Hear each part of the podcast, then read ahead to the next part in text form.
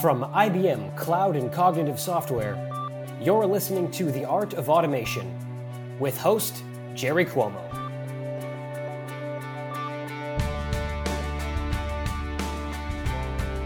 Thank you, Ethan. And welcome to The Art of Automation, a podcast that explores the application of automation in the enterprise. Our guest today is a world class automation consultant and leads the extreme automation practice globally here at IBM. His name is Tom Ivory. And in today's episode, Tom shares how he and his team are helping clients x ray their enterprise, like a doctor looking for unexposed inefficiencies that are making your enterprise sluggish, and then prescribes the right medicine in the form of AI powered automation, of course. And you'll hear how Tom is focused on helping clients first understand how and then implement automation strategies to enhance customer service, enhance customer experience, reduce cost, and much more. And with that, I'd like to welcome Tom to the Art of Automation. Welcome, Tom. Thank you, Jerry. It's great to be here and great to be with your audience. Yeah, great to have you. All right, let's just jump right in if you don't mind. Absolutely. So, Tom, You've spent the last four years leading consulting practices across Capgemini and now IBM on automation. Clearly, there's something there. You find this work hmm. rewarding, you find perhaps the market rewarding. Could you share why? What's going on both with you and with the market? Why is there that attraction? Yeah, sure. Uh, happy to help answer that question. The introduction to automation actually dates back a little further. It dates back to 2012 when I was the chief operating officer for, at that time, a small analyst firm called HFS, which is now blown up to a bigger firm that covers a lot of things. But back then, they were covering the global outsourcing industry. And at that time in the BPO world, automation started to take root. And we authored a report called Greetings from Robotistan, kind of a tongue in cheek new source of talent with robots in order to automate human workload. And we uh, we authored this report with a startup vendor at that time called Blue Prism, and we ushered in a new era of what was called robotic process automation. So actually, yep. together the team coined the acronym RPA. So oh, I guess cool. you can say, yeah, I guess you can say I was part of the big bang, you know, of what we call automation in our industry today. And Jeez, Tom, RPA is everywhere. So yeah, the farther of the at least the term RPA.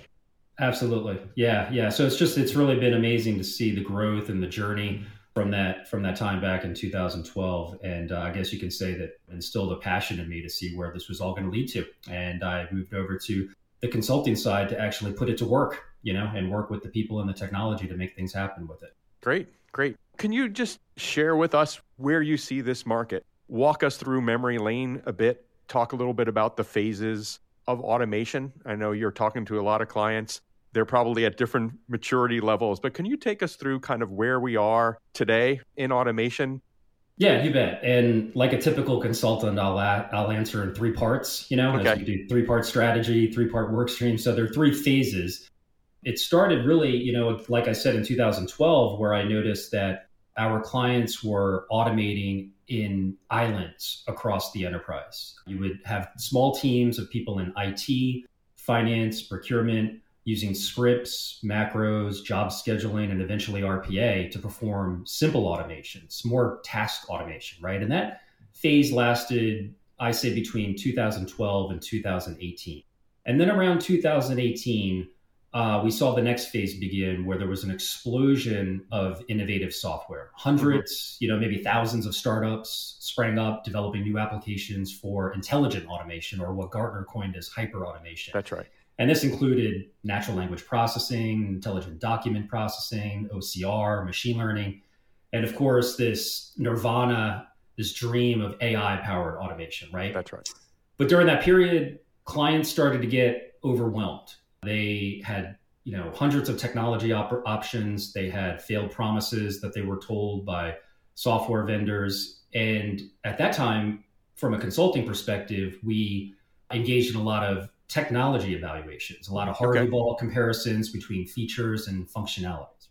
And then, it, you know, around a couple of years later in 2019, 20, and then with the onset of the pandemic, there mm-hmm. was mm-hmm. an acceleration to automate. Okay. You know, with the great resign- resignation, that has taken place now and fewer people to do jobs, re- rewiring, re-engineering of processes and workflows. Clients came to us and said, okay, time out. There is a big need for automation and we want to go extremely fast, but we need to take advantage of the full holistic opportunities across the organization. Uh, we want to not just look at the technology, but how do we sit back and start answering questions on how is this going to help us grow revenue? How is this going to help with customer service? How is it going to help us engage with our partners and onboard suppliers and rewire our supply chain more effectively? Mm-hmm. And that's where my team developed a new framework for them. We call it extreme automation. You know, it kept on coming up that our clients wanted to go extremely fast.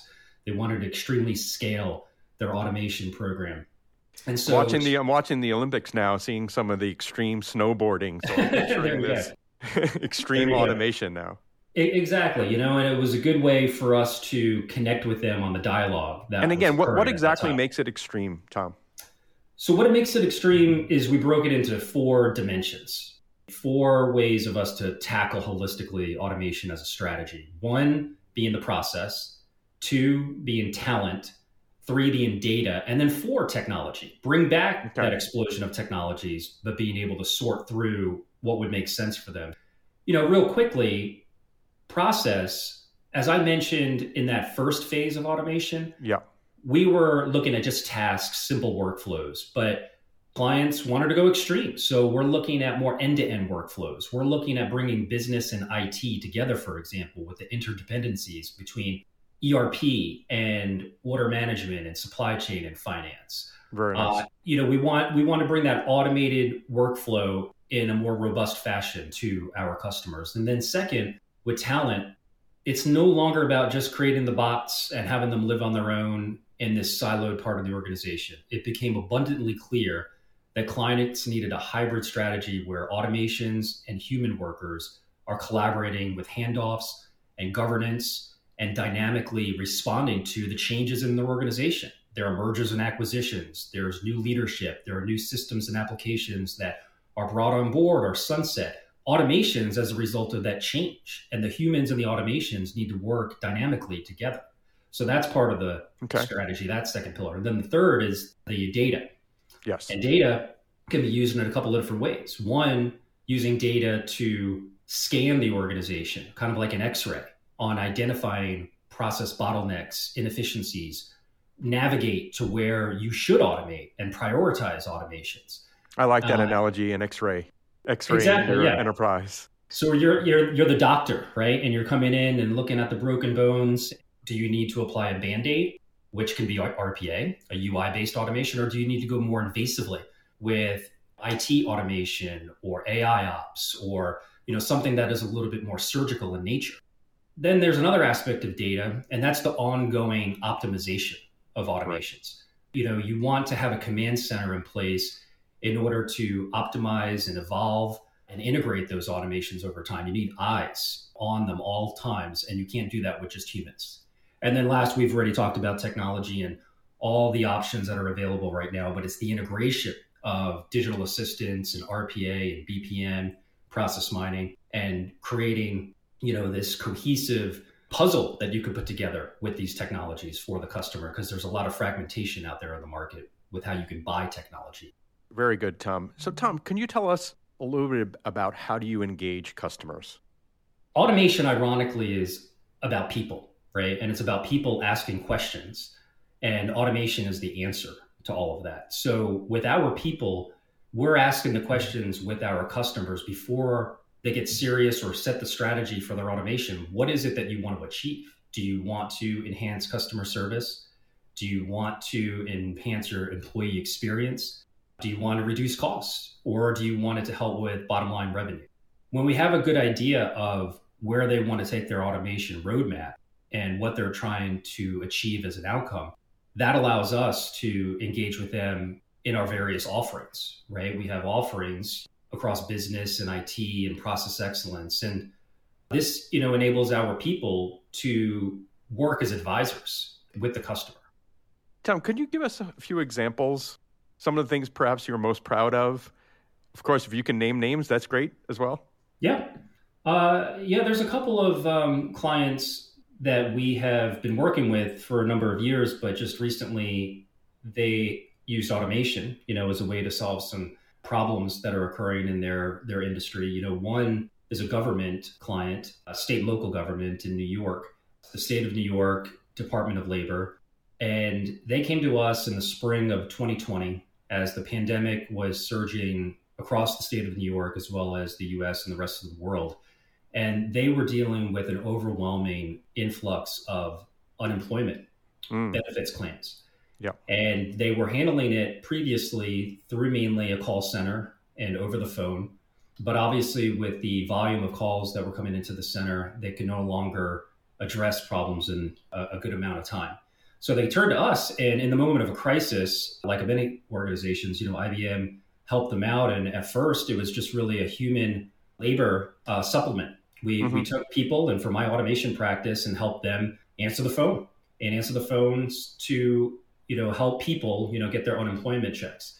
But then as we were in there and we became more entrenched with their processes, their workflows, their applications that they were using, we used our expertise to advise and recommend ways in which we can automate mm-hmm. a lot of the workload that was underway with answering those phones. And so as a result of that, and after a lot of virtual design thinking sessions and leveraging what we call the garage and embedding automation ideas into that garage, we figured out a way to come up with outcomes in terms of reducing the amount of time that a customer was on the phone with, with that call center agent and also increase the volume of calls that they were able to take per day and prioritizing those calls. We did this through RPA, and intelligent document extraction and processing.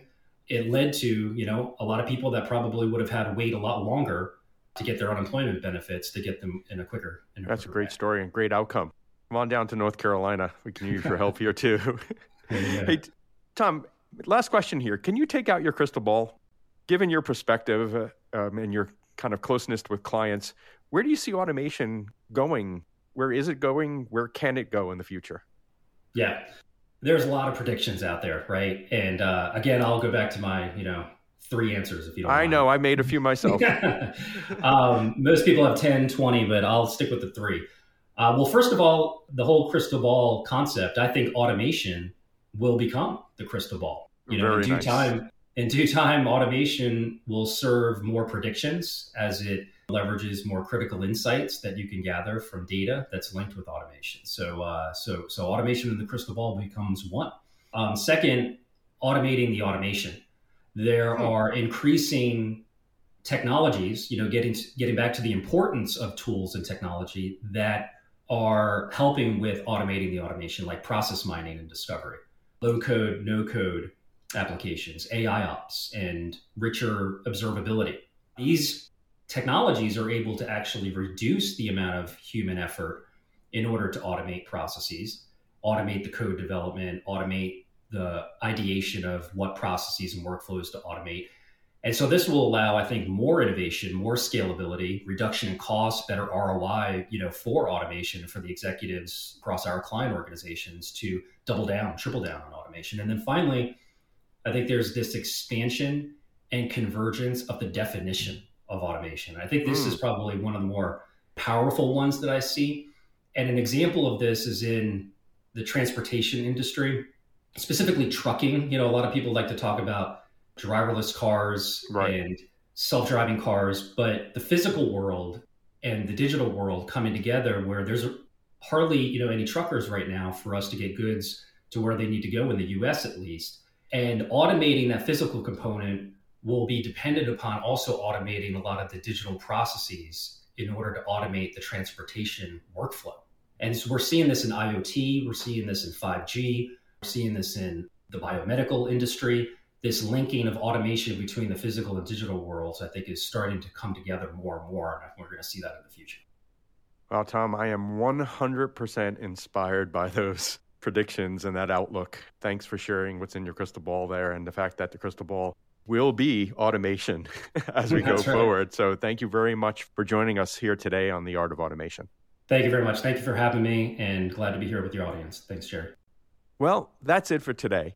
And folks, I've included a link in the description section of this podcast of how you can learn more about the extreme automation practice and perhaps even set up a session to join Tom and his team in an automation garage where Dr. Tom can take out his x ray and together you can figure out how to make your enterprise more effective using automation. And I'm sure you've heard that the Art of Automation book is now for sale. Today, we are offering a discount code to get 25% off if you order from the link provided in the description code of this podcast. And folks, the code is FRIENDS2022, all one word. FRIENDS2022. Okay, once again, I'd like to thank Tom, and of course, I'd like to thank you all for listening again. This is Jerry Cuomo, IBM Fellow and Chief Technology Officer of Automation at IBM. See you again on an upcoming episode.